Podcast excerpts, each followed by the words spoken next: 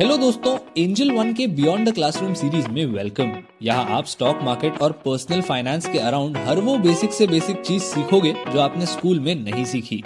मैं आदित्य अयंगार, आपका होस्ट और इस क्लास का टीचर आपका स्वागत करता हूँ। भारत का टैक्स लॉ एशिया का सेकेंड मोस्ट कॉम्प्लेक्स है।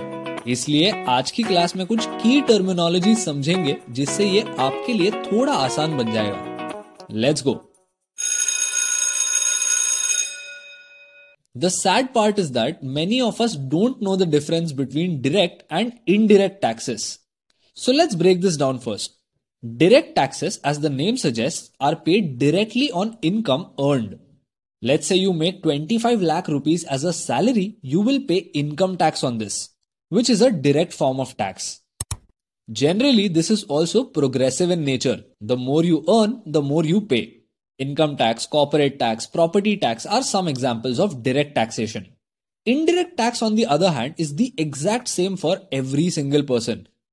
मान लो आप एक चॉकलेट खरीदते हैं तो उस पर आपको जो जीएसटी लगेगा वही सेम जीएसटी एक बिलियनर को भी लगेगा नो no डिफरेंस भारत में गुड्स एंड सर्विसेज़ टैक्स और वैल्यू एडेड टैक्स ये इनडायरेक्ट टैक्सेस के एग्जाम्पल्स हैं अब चलिए आगे बढ़ते हैं towards marginal tax rate and effective tax rate इन दोनों को समझना भी काफ़ी ज़रूरी है।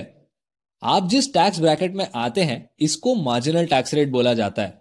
This simply means the tax rate on each additional rupee that you earn starting today let say you have an annual income of fifty lakh rupees and you earn one rupee extra the rate at which this rupee is taxed would be your marginal tax rate Alternatively, your effective tax rate is the total amount of tax you pay expressed as a percentage of your total income. Let's say this year you earn 20 lakh rupees as a salary, an extra 10 lakhs as short term capital gains, and another 10 lakh as long term capital gains.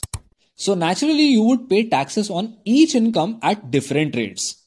So at the end of it, the total tax that you pay on this 40 lakh rupees of income after claiming all the deductions and exemptions divided by your total income is called effective tax rate. So let's say you earn 40 lakhs and pay 4 lakhs in taxes, your effective tax rate is 10%. इस example में हमने capital gains का ज़िक्र किया चलिए उसे भी discuss करते हैं जब आप कोई भी चीज़ सस्ते में खरीद के महँगे में बेचते हो आपको कैपिटल गेन्स टैक्स देना होता है घर office stocks mutual funds gold bonds हर एक चीज़ अगर आप बाय लो और सेल हाई करते हो तो आपको कैपिटल गेन्स टैक्स लगता है। This tax is also different for each asset class and has a distinction with respect to time some capital gains are considered as short term while the others are long term Bharat में stocks की example देखिए। अगर आप एक stock को profit में बेचते हैं, एक साल के अंदर तो इसे एक शॉर्ट टर्म गेन माना जाता है। In this case, you would owe 15% in taxes. In the event that you sell the stock after one year, you would owe 10% on amounts greater than 1 lakh. So let's say you have a profit of 10 lakh rupees. You would have to pay 10% taxes on the 9 lakh rupees above the first lakh. Now let's come to some practical terms, exemptions and deductions. हम अक्सर CS को बोलते हुए सुनते हैं कि ये एग्जेम्पन ले सकते हैं या फिर यहाँ पे हम एक डिडक्शन के लिए एलिजिबल हैं।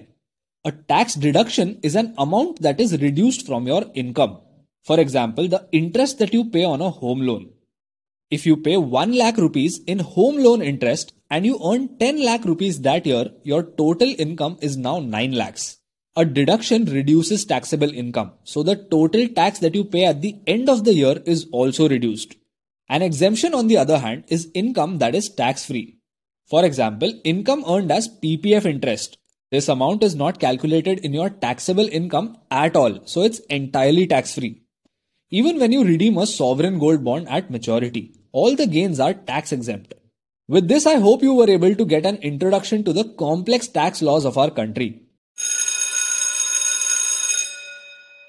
और ये देखो दोस्तों बेल बज गई तो अभी के लिए क्लास डिसमिस करते हैं। मैं आपको मिलूँगा नेक्स्ट पीरियड में तो अपने फेवरेट पॉडकास्ट स्ट्रीमिंग प्लेटफॉर्म पर बिना भूले सब्सक्राइब करना, क्योंकि अगली क्लास में अटेंडेंस कंपलसरी है। See you next time